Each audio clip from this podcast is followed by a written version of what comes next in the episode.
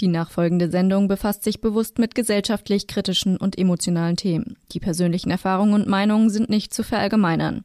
Just Gated setzt sich zum Ziel, Tabuthemen aufzubrechen und positiv auf die Ereignisse zu blicken, ohne sie dabei zu relativieren.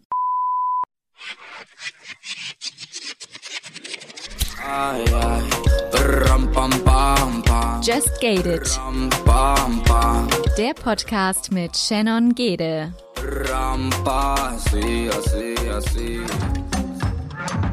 Unser Livestream auf Instagram. Wie ist es denn, so intensiv über das Thema zu sprechen?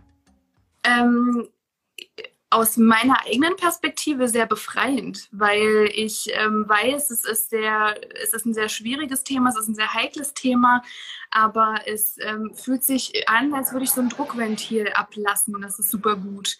Ähm, ich habe das Gefühl, dass ich, wenn ich darüber spreche, endlich mal ähm, das konstruktiv, also diese ganzen Gefühle konstruktiv nutzen kann und damit halt ähm, vielleicht Bewusstsein schaffe bei anderen Leuten, vielleicht aber auch irgendwie im besten Fall Augen öffnen kann. Vielleicht können wir alle da irgendwie als Kollektiv was machen, aber es ist auf einer ganz persönlichen Ebene für mich sehr befreiend und sehr ähm, wohltuend. Also es ist einfach schön, wenn man sich auch sowas von der Seele reden kann. Hm.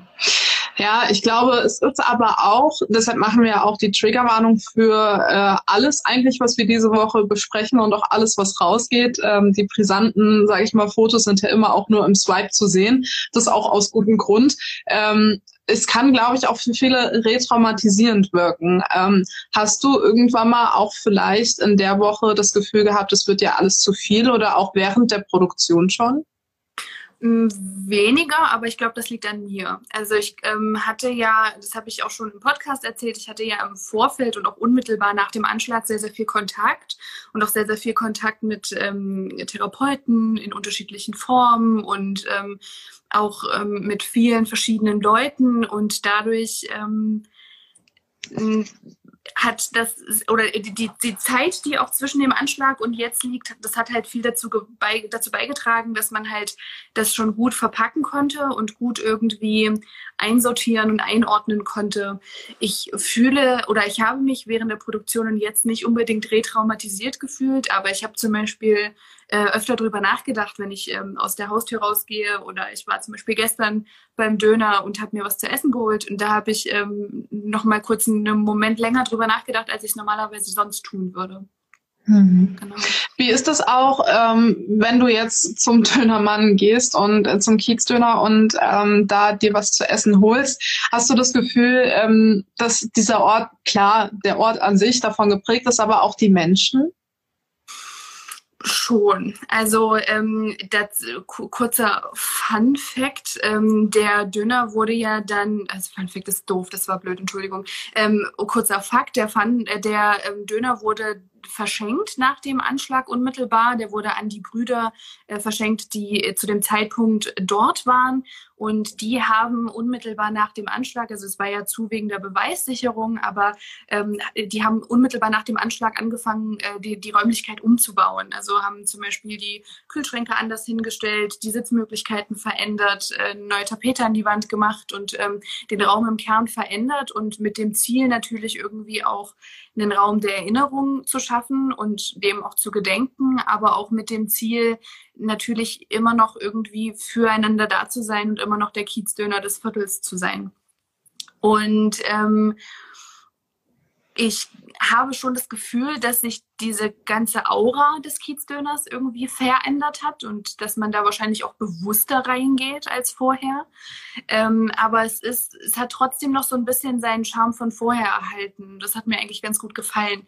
Aber ähm, dennoch hat sich das jetzt so entwickelt und es wurde auch äh, gerade heute bekannt gemacht, dass der äh, Kiezdöner so als solcher nicht mehr lange existieren wird, sondern dass die komplett gänzlich umbauen. Also die ähm, Brüder, zugegeben, wir sind jetzt nicht beste Freunde, aber wir haben uns schon ein paar Mal miteinander so unterhalten, haben auch selber gesagt, dass ähm, man zwar sehr viel Kraft und Arbeit, also ich möchte jetzt nicht für sie sprechen, aber dass man sehr viel Kraft und Arbeit da reingesteckt hat, aber dass man dieses Image natürlich irgendwie auch nicht los wird und dass das irgendwie wie so, wie so eine schwarze, dunkle Wolke ist, die immer noch über diesem Kiezdöner schwebt. Und ähm, also es hat sich verändert, aber auch mhm. nicht so super sehr. Also es wird sich aber noch stark verändern.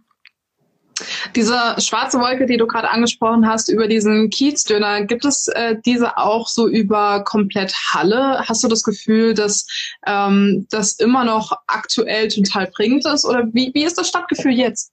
Gar nicht. Also ich habe äh, auch echt schon ein paar Mal bemängelt, dass das im Stadtbild total untergeht. Also es gab bis zum ersten ähm, Jahrestag des Anschlages gab es äh, weder an der Synagoge noch am Kiezdöner von außen ähm, eine Erinnerung. Also es gab zum Beispiel, jetzt gibt es vor dem Kiezdöner so eine eingelassene Tafel in den Fußgängerweg wo drauf steht, wir gedenken den Opfern des rechtsextremen Anschlags äh, und die Namen der beiden Op Todesopfer. Und dieselbe Plakette hängt auch an der Synagoge an der Wand, die wurde in die Wand eingelassen.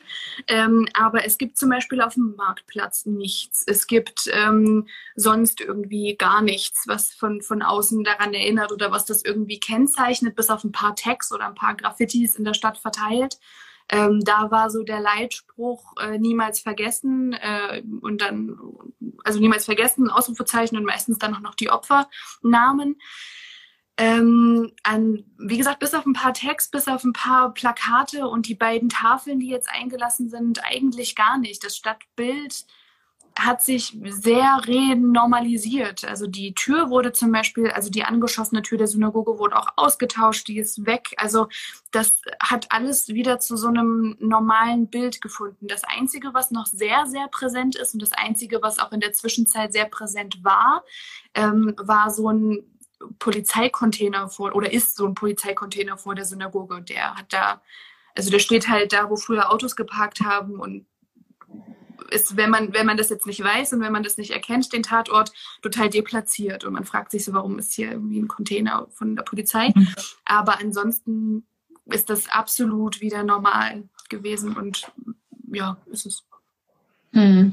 Das ist ein, ein zwiespältiges Thema, ne? Also zum einen ähm, kommt bei mir gerade der Gedanke auf, oh Gott, ähm, hm, sollte man darauf mehr aufmerksam machen, sollte man da mehr Aufklärungsarbeit auch schaffen, nicht, dass das in Vergessenheit gerät. Die Leute, die betroffen sind, ich glaube, die werden es niemals vergessen, aber Leute, die da hinziehen oder vielleicht auch nichts davon mitbekommen haben, ähm, äh, da haben wir auch im Podcast drüber geredet, man, man kriegt so mit, okay, hier ist was passiert, da ist was passiert. Man, man hat da schon Mitgefühl so, aber durch diese Flut an Medien geht sowas auch schnell vergessen. Ähm, und da ist so dieser eine, dieser eine Punkt, der gerade bei mir aufgeploppt ist bei deiner Antwort. Der andere Punkt ist aber auch, möchte man jeden Tag, wenn man in der Stadt da lebt und auch betroffen ist, immer dran erinnert werden und dann, dann kommt man ja auch nicht über das Erlebte hinaus. Wo, wo siehst du dich da? Ich habe in deiner Antwort beide, beides gespürt.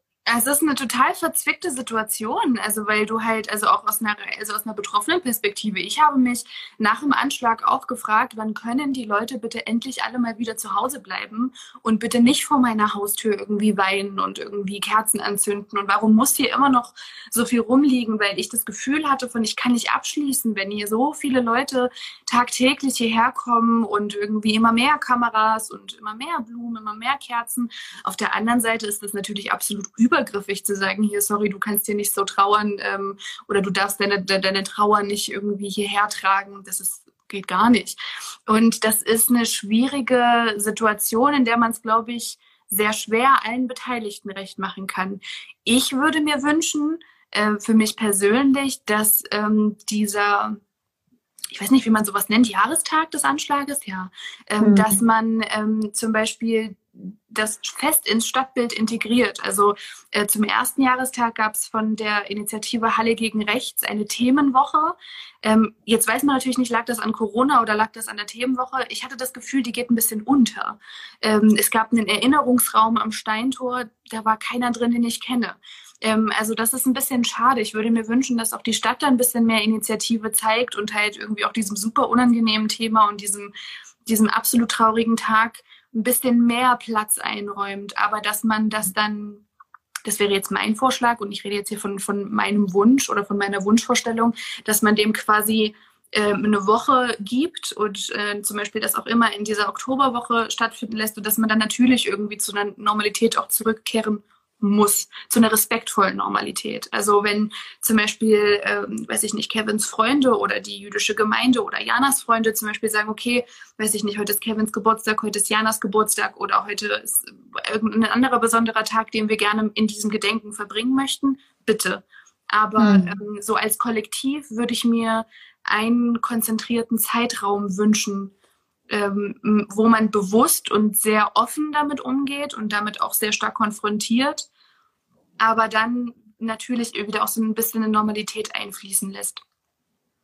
Jetzt kam gerade ein Kommentar, äh, Reizüberflutung in den Medien kann man nur mit schlechten Nachrichten Geld machen, traurig aber wahr.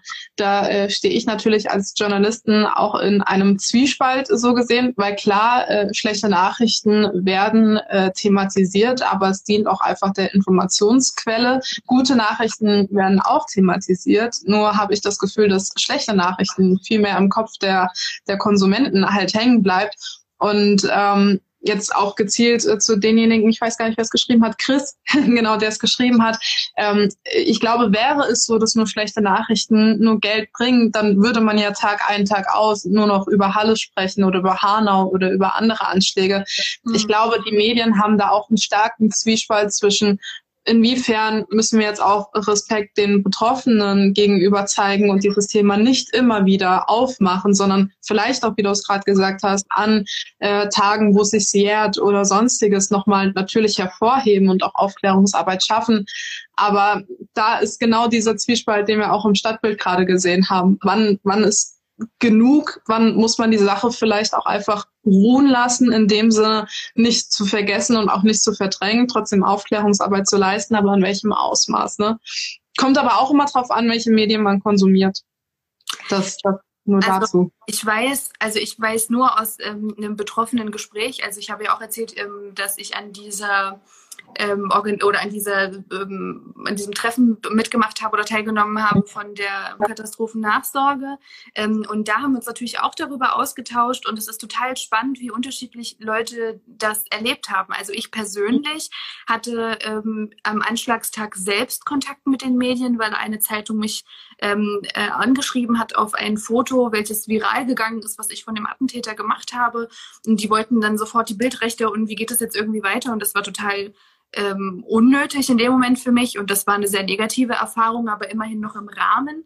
Ähm, es hat aber eine, eine, Rentnerin in dieser Gruppe erzählt und das fand ich persönlich richtig, richtig schlimm, ähm, dass sie ähm, Sie hat das als Augenzeugin auf der Straße miterlebt, hier auf der Ludwig-Wucherer Straße und äh, wurde dann von Journalisten bis nach Hause verfolgt und wurde dann auch zu Hause rausgeklingelt in den Tagen danach. Und ich finde, das geht absolut gar nicht. Dann hat ein ähm, Freund von, von Kevin erzählt, dass Kevins Familie, also ich spreche jetzt, ich reproduziere nur das, was mir gesagt worden ist, mhm. ähm, dass die zum Beispiel wirklich auch teilweise die, den Hauseingang abschließen mussten, weil Reporter das Treppenhaus nicht verlassen haben. Also das ist natürlich, das, das ist so übergriffig in, in so einer ganz, ganz schlimmen äh, Art und Weise, dass das natürlich absolut gar nicht geht. Aber ich kann das vollkommen nachvollziehen, dass man irgendwie sagt, wir haben hier den Auftrag, die Leute darüber zu informieren.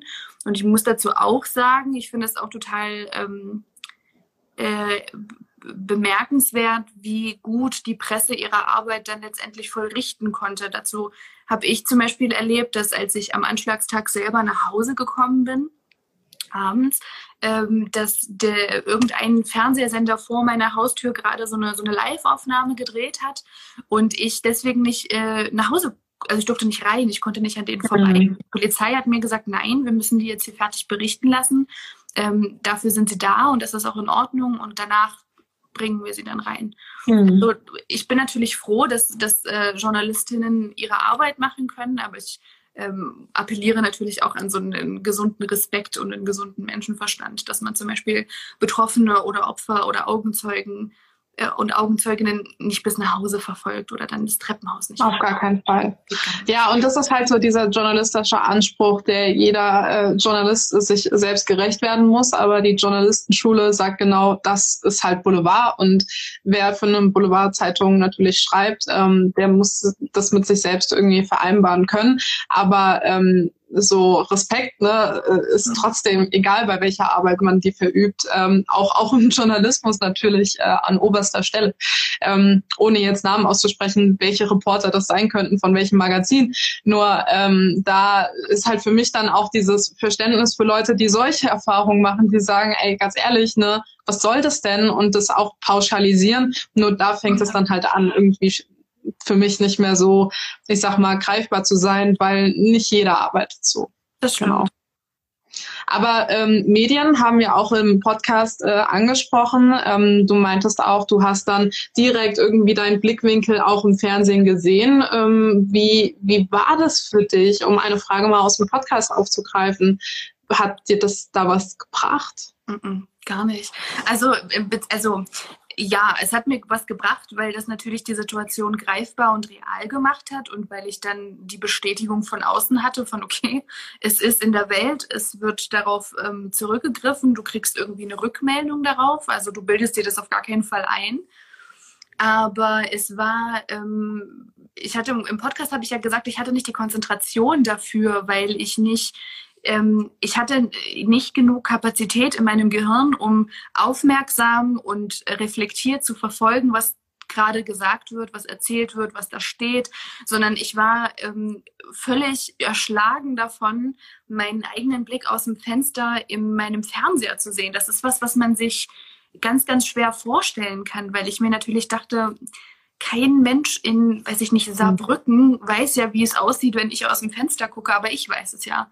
Und plötzlich überlappen sich diese beiden Bilder und das war das war ganz, ganz komisch. Und ähm, wie gesagt, weil ich nicht diese Konzentration dafür hatte, ähm, das bewusst zu konsumieren und zum Beispiel auch einfach bewusst einzuordnen, war es einfacher, das, den Fernseher auszumachen, Radio auszumachen und einfach nichts davon zu hören, weil ich mir dachte, boah, nee, das ist alles zu viel und das drischt alles auf mich ein. Aber ähm, für meine Mutter war es natürlich super, ja, weil meine Mutter mhm. dann den Fernseher anmachen konnte und das Gefühl hatte von, okay, ich bin mal bildlich gesprochen ganz nah an meiner Tochter und kann natürlich zum Beispiel sehen, was sie sieht ähm, oder andere Freunde von mir oder Verwandte. Aber für mich persönlich außer Bestätigung, dass es wirklich passiert, hat es mir nichts gebracht.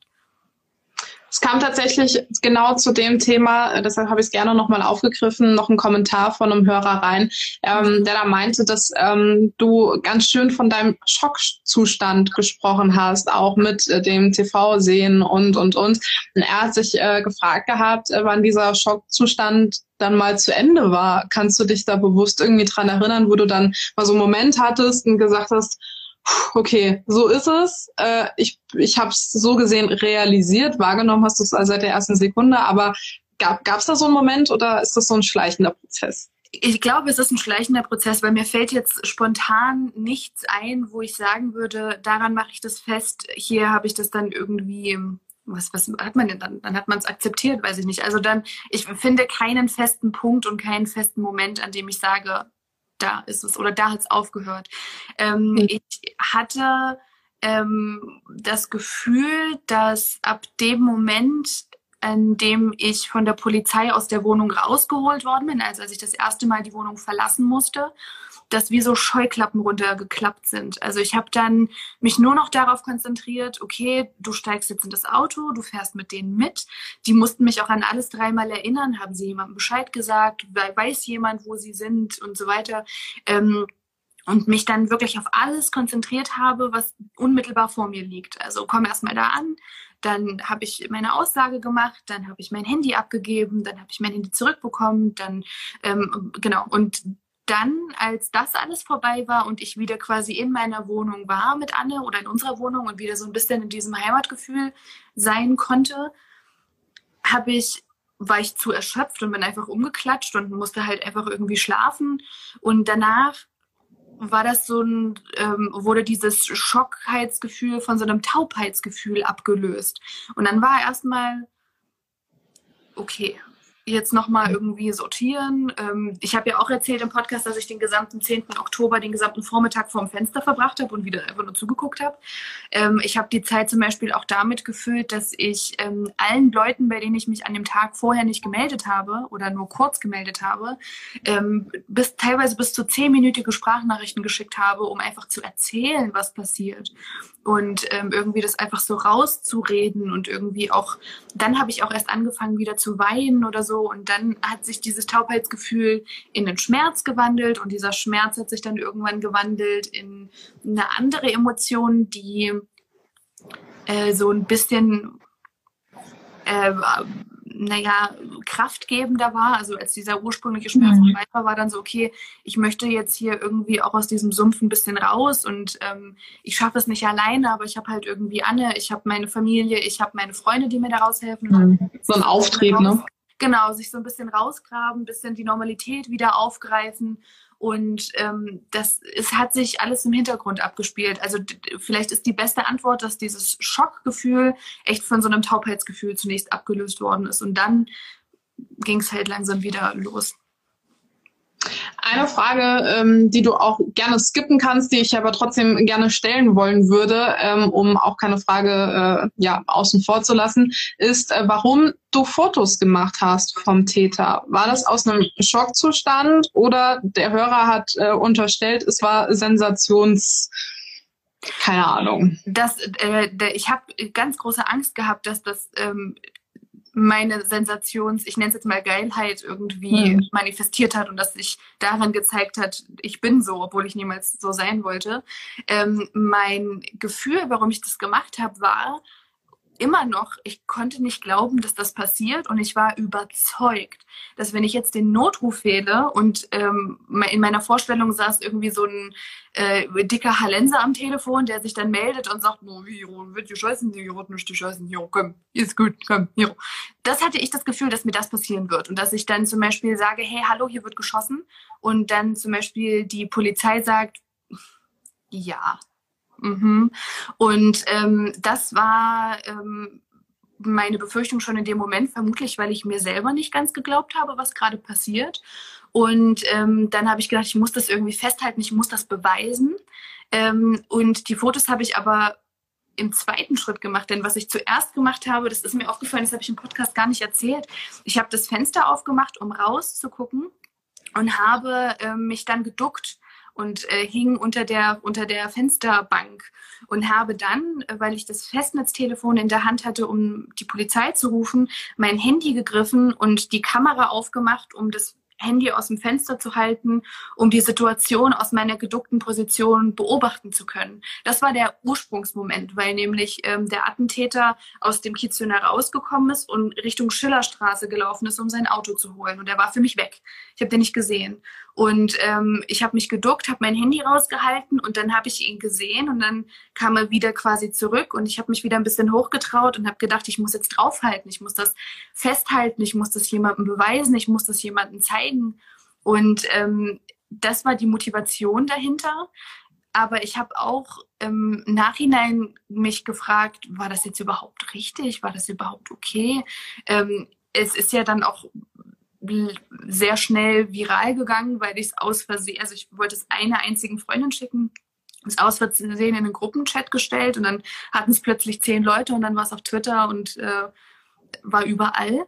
Und da habe ich ein ganz schlechtes Gewissen gehabt und habe gedacht, um Gottes Willen, das war bestimmt illegal, weil ich dann für mich in meinem Kopf ungefähr auf der gleichen Schiene war, wie wenn jemand auf der Autobahn einen Autounfall fotografiert. Mhm. Und wo ist da die Grenze? Wo ist der Unterschied? Also ob ich jetzt einen Attentäter auf der Straße fotografiere oder ähm, jemanden auf der Autobahn, das konnte ich mir in dem Moment nicht beantworten. Die Frage habe ich mir danach auch nie wieder gestellt, weil ich mir dachte, das führt zu nichts. Ich habe es halt in dem Moment gemacht, weil ich wirklich überzeugt war, mir glaubt es keiner und ich muss das jemandem zeigen.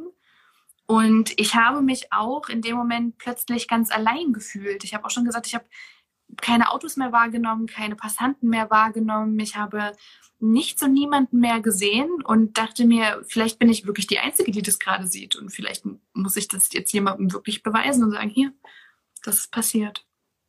Hm.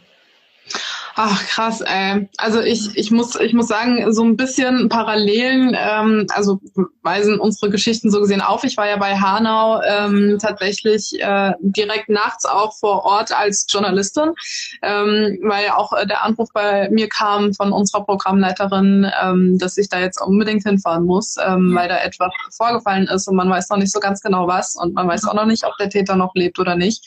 Und ähm, ja, man, man steht da so und fragt sich so, hey, ja, okay, hier ist irgendwie alles abgesperrt.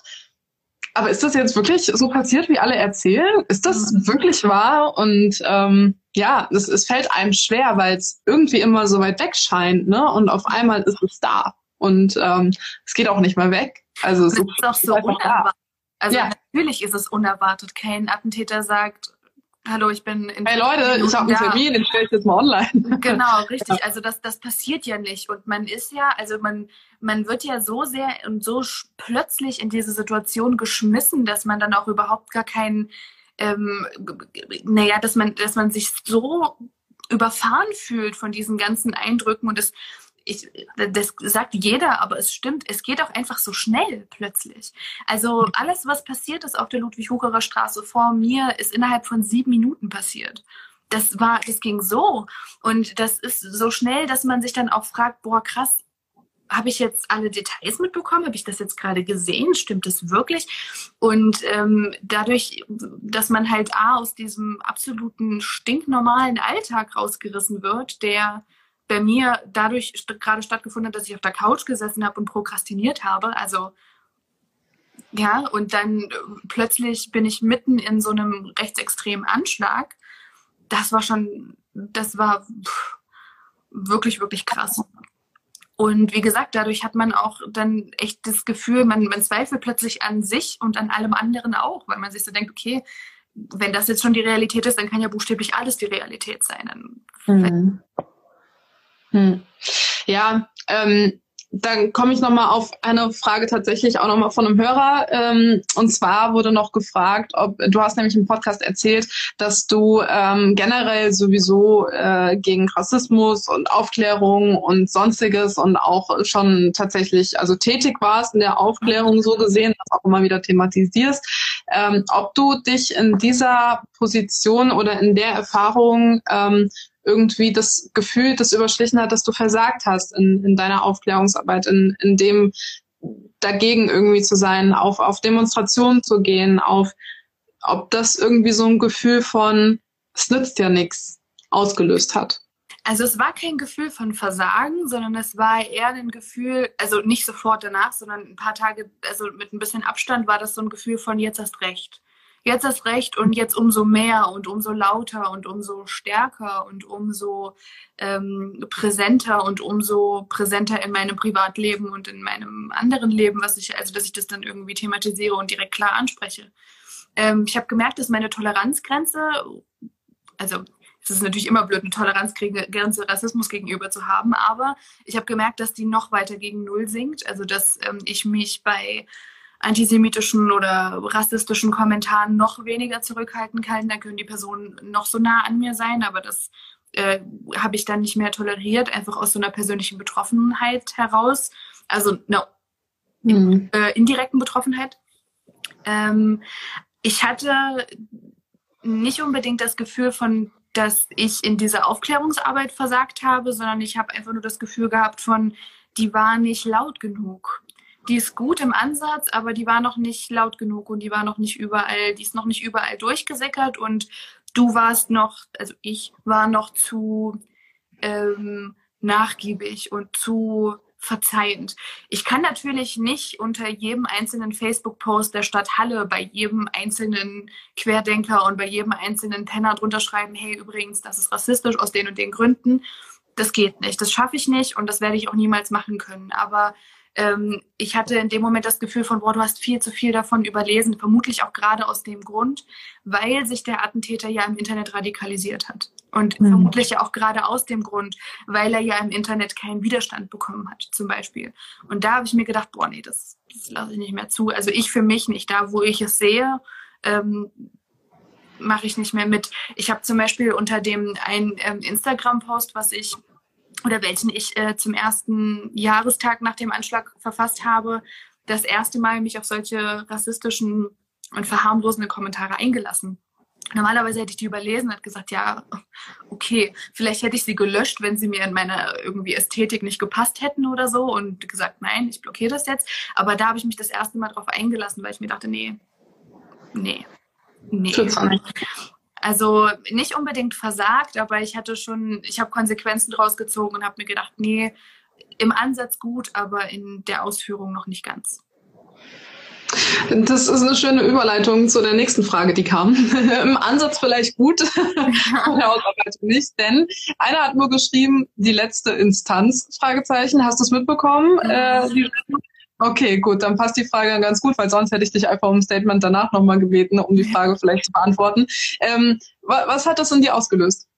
Also zugegeben, ich habe die Folge nicht geguckt, also nicht die gesamte Folge. Mhm. Ich habe immer nur das gesehen, was, äh, also diese Aussagen von Janina Kunze und von, von anderen Leuten, die da noch irgendwie drin gesessen haben. Ja. Ähm, ich habe nur Snippets gesehen und da habe ich mir schon echt gedacht, boah, ey, echt jetzt. Also ähm, ich war total enttäuscht davon, dass immer noch nicht. Also ich weiß nicht, wie oft und auf wie vielen Kanälen Migrantinnen und ähm, Betroffene von Randgruppen oder äh, nicht Randgruppen, Betroffene von, von Gruppen, von es ethnisch oder was auch immer, ähm, wie oft die sagen müssen, hey, wenn ihr was dazu sagen wollt, dann fragt uns doch bitte auch und wir können dazu bestimmt doch auch irgendwie was sagen.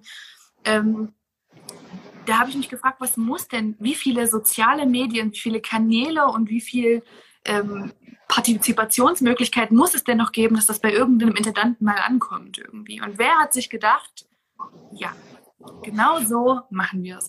Und ähm, also das war die ersten Gedanken, die ich zu diesem, zu diesem ganzen Unfall von dieser Folge hatte.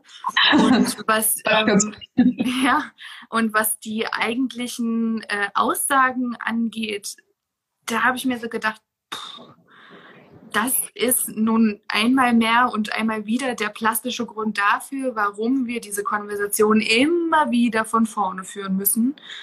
Und ähm, da habe ich mich auch echt gefragt, wie klein ist manchmal unser gemeinsamer Konsens und wie verschieden leben wir. Also ich habe immer gedacht, ich bin total aufgeklärt und ich bin total, ähm, äh, weiß ich nicht, äh, unterstützend für verschiedene Communities, für verschiedene Teile der Gesellschaft und musste dann feststellen, ähm, nach diesem Anschlag, dass ich das vielleicht in meinem Kopf war, aber vielleicht nicht der beste Ally, den man sich vorstellen konnte oder dass es da irgendwie noch Möglichkeiten zur Besserung gibt. Aber dann gibt es halt auch immer noch Leute wie Janina Kunze, die sagen, hey, ich bin blond, ähm, ich werde auch andauernd diskriminiert. Wo du dir denkst, ja, natürlich gibt es Sexismus, keine Frage, aber passt es gerade zusammen mit dem, was du das, mit dem, von, mit dem du das vergleichst? Vermutlich nicht. Hm. Ja, oder auch äh, schöne Zitate wie äh, in meiner Welt ist es so und so.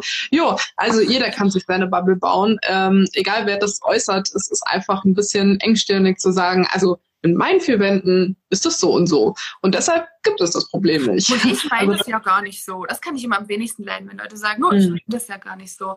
Also ich wünsche natürlich ähm, niemandem, niemandem wünsche ich, dass die Bubble und die eigene kleine Welt so zerstört wird, wie meine, also es klingt jetzt sehr dramatisch, aber wie meine zerstört worden ist am 9.10., weil ich ähm, wie gesagt, völlig aus der Kalten heraus merken musste, dass in meinem Paulusviertel, in meiner Nachbarschaft ähm, sowas passiert.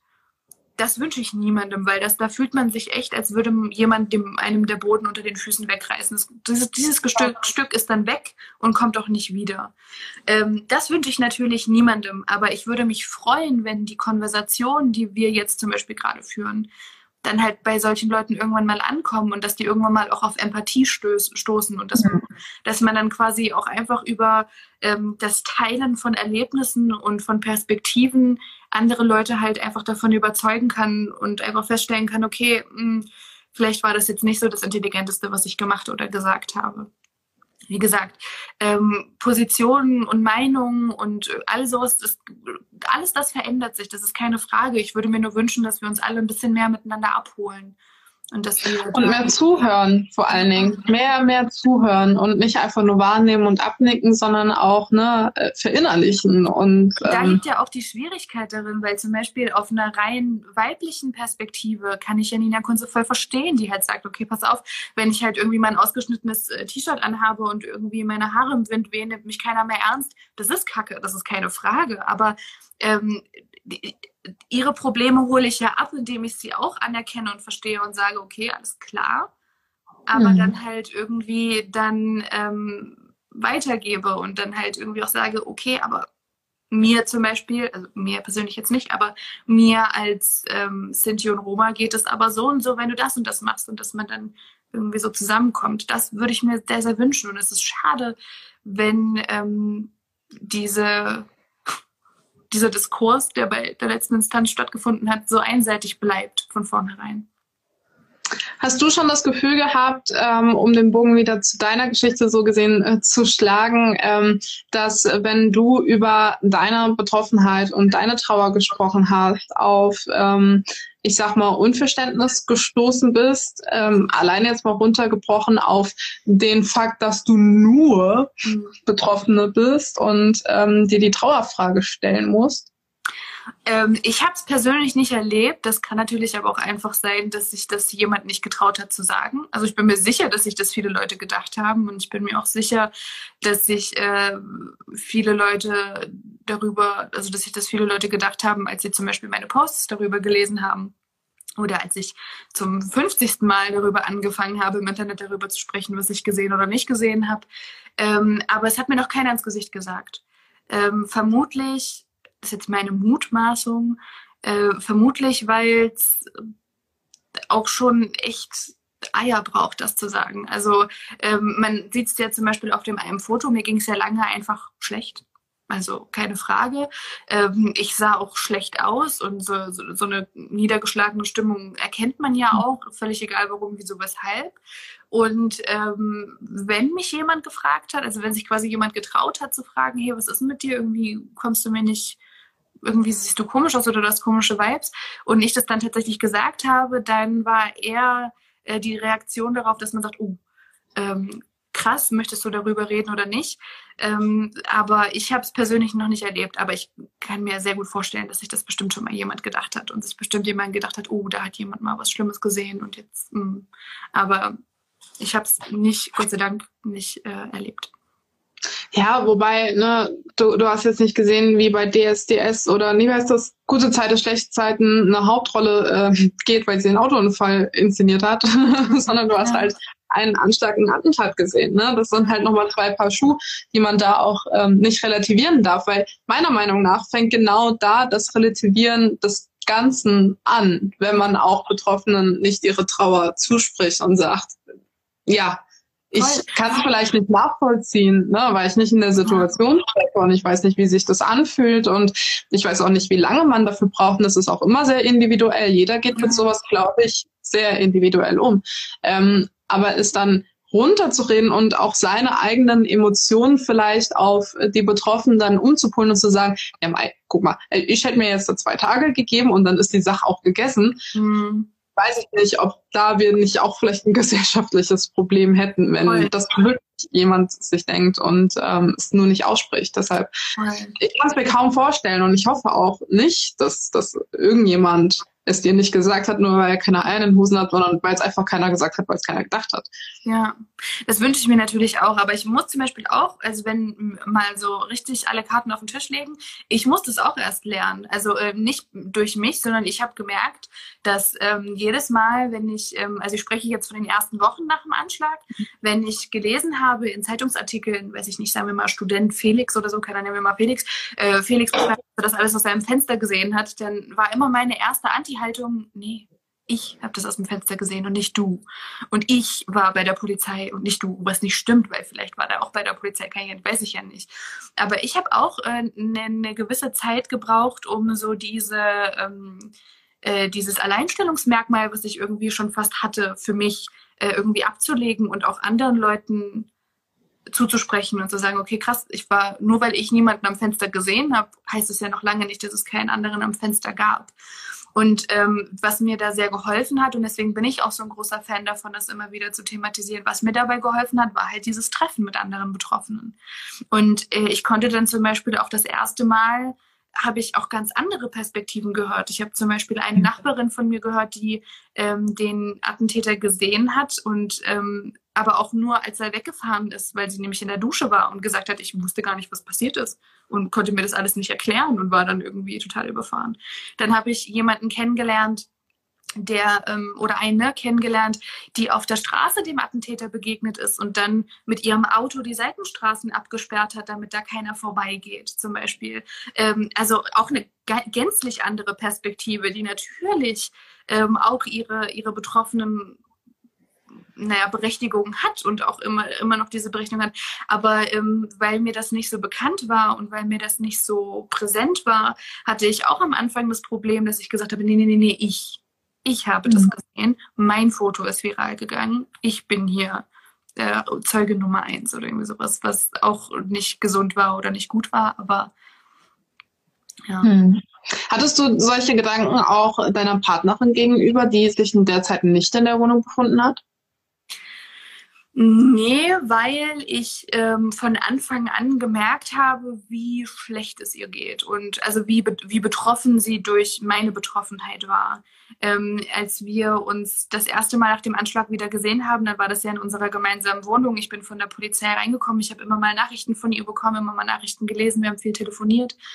Ähm, und dadurch, also als ich sie dann gesehen habe und gesehen habe, wie körperlich fertig sie war, wie traurig sie war, wie unfassbar erleichtert sie war, dass ich an einem Stück und gesunde und heil irgendwie wieder nach Hause gekommen bin. Ähm, dadurch hat sich das für mich nie in Frage gestellt. Wir haben dann auch viel darüber gesprochen und sie hat mir auch viel darüber erzählt, was das für eine absolute Horrorsituation auf Arbeit war. Ähm, also die mhm. äh, mussten zum Beispiel die Firma abschließen, Leute durften nicht raus, nicht rein und ähm, alle waren irgendwie aufgebracht. Mütter konnten ihre Kinder nicht abholen, Leute wussten nicht, was ihre Partner, ihre Freunde machen, ihre Familie machen oder irgendwie sowas. Und ähm, wahrscheinlich auch einfach durch diesen unmittelbare, also durch den, die unmittelbare Nähe ihres Schmerzes und auch irgendwie ihrer Betroffenheit ähm, waren das für mich zwar völlig verschiedene Paar Schuhe, aber es war ähm, naja, ich sag mal, es war da und es war ähm, berechtigt und es war überhaupt nicht von mir geht's viel schlimmer, weil ich zu Hause war, sondern ich habe halt genau gemerkt an ihr und auch genau gesehen, dass das äh, für sie fast noch schlimmer war, dass sie halt eben nicht bei mir sein konnte oder nicht ähm, irgendwie mit mir gemeinsam das äh, erleben konnte. Gut, aber ich glaube, vielleicht nur eine Mutmaßung hat da für dich dann auch diese, diese Gespräche, die du mit den Betroffenen im Nachhinein dann geführt hast, vielleicht direkt da auch angefangen und dir war es aber vielleicht gar nicht so bewusst und hast ja. das auf die Betroffenen nicht direkt bezogen, als du bei der Katastrophennachsorge warst. Genau. Das kann, kann, kann sein, ja. Wie hat dich eigentlich diese Einladung oder nennt man das Einladung zu dieser Katastrophennachsorge erreicht? Ähm, musste man sich da selbst als Betroffener melden oder kamen die auf einen zu, weil Anwohner der Straße oder Nee, das kam ähm, über die Polizei selbst. Also ähm, es gab, also ich habe ähm, nach dem Anschlag zwei Schreiben bekommen. Das erste Schreiben war vom Bundesjustizministerium, weil es gibt einen äh, Opferbeauftragten der Bundesrepublik und ähm, die haben direkt sich in ihrem Schreiben vorgestellt, haben gesagt, wo, äh, was sie sind und ähm, äh, dass sie an meine Adresse gekommen sind über die polizeiliche Akte. Das heißt, die standen in einem direkten Kontakt. Und ähm, dann hat mich das Bundesjustizministerium angeschrieben mit Hilfsangeboten und gesagt, das und das und das gibt's, die und die Organisation gibt's. Und ähm, der Weiße Ring, der ja dieses Treffen organisiert hat, der hat die Polizei angeschrieben und hat einen Rundbrief verfasst an alle Betroffenen und äh, geführten Zeugen und die Polizei hat das dann weiter vermittelt. Also der Weiße Ring hatte meine Kontaktdaten nicht. Ähm, mhm. Und ähm, das waren zwei sehr, sehr nette Sachbearbeiterinnen und auch wirklich, die haben sich sehr viel Mühe gegeben und die haben das dann weitergeleitet ähm, mit einem persönlichen Anschreiben der Polizei und auch mit ihrem persönlichen Kontakt. Und ähm, wenn Sie Interesse haben, können Sie sich selber darum kümmern oder wir kümmern uns darum. Und da war halt, wie gesagt, dieses Schreiben beigefügt. Und daraufhin habe ich, aber auch so eine, so eine Teilnahmebestätigung, daraufhin habe ich das dann ausgefüllt und habe das dann selber zum Weißen Ring gebracht, weil ich mich mit denen unterhalten wollte und habe dann da an der Tür geklopft an der Geschäftsstelle und habe gesagt, hallo, ich habe hier das und das Schreiben bekommen und ähm, der Herr, der das auch organisiert hat, der war auch gerade da in der Geschäftsstelle. Und dann habe ich mich mit denen so 10, 15 Minuten lang unterhalten und ich bin über die Polizei an dieses ganze Pro, ähm, Programm rangekommen. Also im, dadurch, dass ich halt auch einfach in der Akte eine geführte Zeugin bin. Gut, aber man muss schon geführte betroffene Be äh, Zeuge sein, um so ein Angebot zu bekommen. Und Weil das war eine Frage vom Hörer tatsächlich, wenn man betroffen ist und sich nicht traut, darüber zu sprechen, aufgefordert oder muss man hin? Das ist schade, ja, genau, weil ähm, also um das selber in den Briefkasten gesteckt zu bekommen, muss man eine polizeilich geführte Zeugin oder Zeuge sein. Ähm, es gibt aber ähm, die Möglichkeit, sich natürlich auch immer selber zu melden. Also ich habe keinen beim, also ich habe das nicht erlebt, dass der Weiße Ring gesagt hat, nee, pff, leider nicht, sie nicht oder so. Ähm, wir haben aber zum Beispiel auch in diesem betroffenen Treffen darüber gesprochen, weil ähm, zwei oder drei Leute, die mit dabei waren, ähm, waren sehr enttäuscht davon, dass sie zum Beispiel eben nicht diese Post bekommen haben ähm, und das dann auch nur über tausend Ecken erfahren haben und sich dann quasi selbst initiativ dort angemeldet haben. Mhm. Und ähm, zum Beispiel haben wir auch in diesem Treffen festgestellt, dass nicht jeder, der über die Polizei angeschrieben worden ist, Post vom Justizministerium bekommen hat. Und das ließ sich schwer nachvollziehen ähm, für uns, was man quasi für Kriterien erfüllen muss, um ähm, von irgendeiner Seite angeschrieben zu werden. Ich habe aber auch ähm, einfach durch Kontakt sowohl mit dem Justizministerium als auch mit dem Weißen Ring erfahren, dass ähm, sich sehr oft Leute selbst initiativ melden und dass das auch ähm, also auch gewünscht ist, also dass man das auch durchaus machen kann und dass ähm, man auch schon bei den kleinsten Gefühlen irgendwie sagen kann, hey, hier irgendwie äh, werde ich das nicht los und äh, oder kann, kann man mir da irgendwie helfen. Hm. Ja, voll gut, dass da aber auch direkt ähm, ja, ich sag mal, an so professionelle Hände man gerät, ne? Also auch Weiße Ring, Katastrophennachsorge ähm, und, und da aufgefangen wird. Aber ähm, hast du, und da komme ich zu unserer letzten Frage, bevor uns Instagram rauskickt, mhm. hast du bis heute Kontakt mit Betroffenen und kannst dich direkt austauschen, jetzt unabhängig oder abgesehen von deiner Partnerin? Mhm. Ähm, also mit dem Kiezdöner-Team natürlich. Also die, die, sind ja Nachbarn und äh, man sieht sich da auch oft. Ähm, meine absolute Lieblingsherzensfriseurin arbeitet in der Humboldtstraße, Ecke Schillerstraße, direkt gegenüber der Synagoge. Und äh, die war sowohl bei diesen betroffenen Treffen, ähm, zu der gehe ich aber auch schon seit fünf Jahren in den Salon. Also ich weiß jetzt nicht, ähm, ob das zählt, in Anführungszeichen, aber mit ihr konnte ich auch sehr viel darüber sprechen, weil sie, ähm, das ist ein sehr kleines äh, Studio, es sind nur zwei Leute in diesem äh, Laden und äh, die waren beide auch sehr betroffen davon. Ähm, die eine musste auch wegziehen ähm, also mit, mit, mit ihr habe ich großen, großen Kontakt und ähm, eine ehemalige Arbeitskollegin von mir ähm, war diejenige, von der ich gerade erzählt habe, die mit dem Auto die Straßen abgesperrt hat. Und ähm, die habe ich erst durch dieses betroffenen Treffen wieder getroffen. Also wir haben uns ganz lange aus den Augen verloren, weil wir, ich habe den Job noch gemacht, sie nicht. Und dann haben wir uns halt einfach nicht mehr gesehen. Und äh, mit der hatte ich noch ein bisschen Kontakt. Aber jetzt ähm, meine Nachbarin, die sehe ich immer mal noch, die, die ich auch erst darüber kennengelernt habe, die wohnt ein Haus weiter. Aber ähm, es gibt jetzt niemanden, mit dem ich mich noch treffe. Die Seelsorgerin, die Notfallseelsorgerin, das stimmt nicht. Mit der habe ich noch Kontakt. Äh, mit der habe ich mich auch schon zweimal auf einen Kaffee getroffen und ähm, äh, die ist äh, ganz wundervoll und mit der schreibe ich auch immer mal noch, wenn irgendwie was ist oder war. Aber ansonsten aus diesem Kreis nicht weil aber auch viele Leute sehr viel älter waren. Ähm, die Leute, die wenigen Leute, die in meinem Alter waren oder in unserem Alter von mir und Anne, ähm, die hat man halt entweder mal wieder gesehen oder halt nicht. Aber ich weiß, dass es auf jeden Fall noch ein Treffen mindestens geben soll. Und ähm, das lasse ich alles so ein bisschen auf mich zukommen. Hm, voll gut. Aber ausziehen ist ja für dich auch nie eine Option gewesen, ne? Mm, überhaupt nicht, überhaupt nicht. Also ich bin ähm, total froh, dass, also wirklich auch erleichtert, dass das ähm, dieses Gefühl nicht in die Wohnung gezogen ist und dass dieses Gefühl die Wohnung auch nie vereinnahmt hat, sondern dass ähm, die Wohnung halt immer noch mein oder unser absoluter Safe Space ist.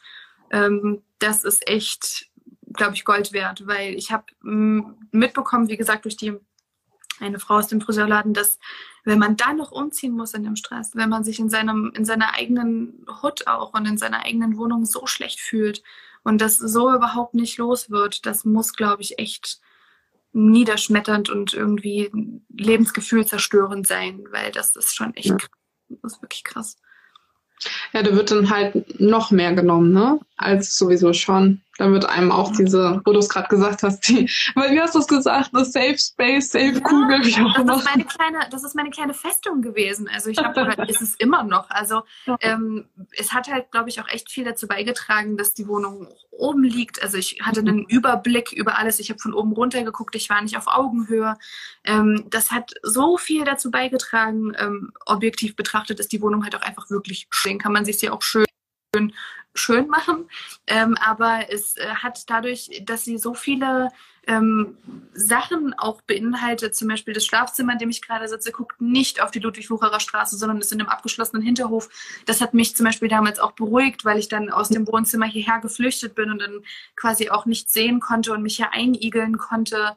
Ähm, also so viele Kleinigkeiten haben irgendwie dazu beigetragen, dass diese Wohnung weiterhin einfach ihren, ihren Festungsstatus behalten hat, dass das äh, wirklich, ich kann dir gar nicht beschreiben, wie dankbar ich darüber bin, dass ich mir quasi darüber jetzt nicht noch Gedanken machen musste, ob ich hier noch weiter schlafen kann oder nicht, sondern ich habe halt wirklich das Gefühl gehabt von alles, aber Hauptsache hier und hier drin mhm. und Hauptsache ich komme hierher wieder zurück.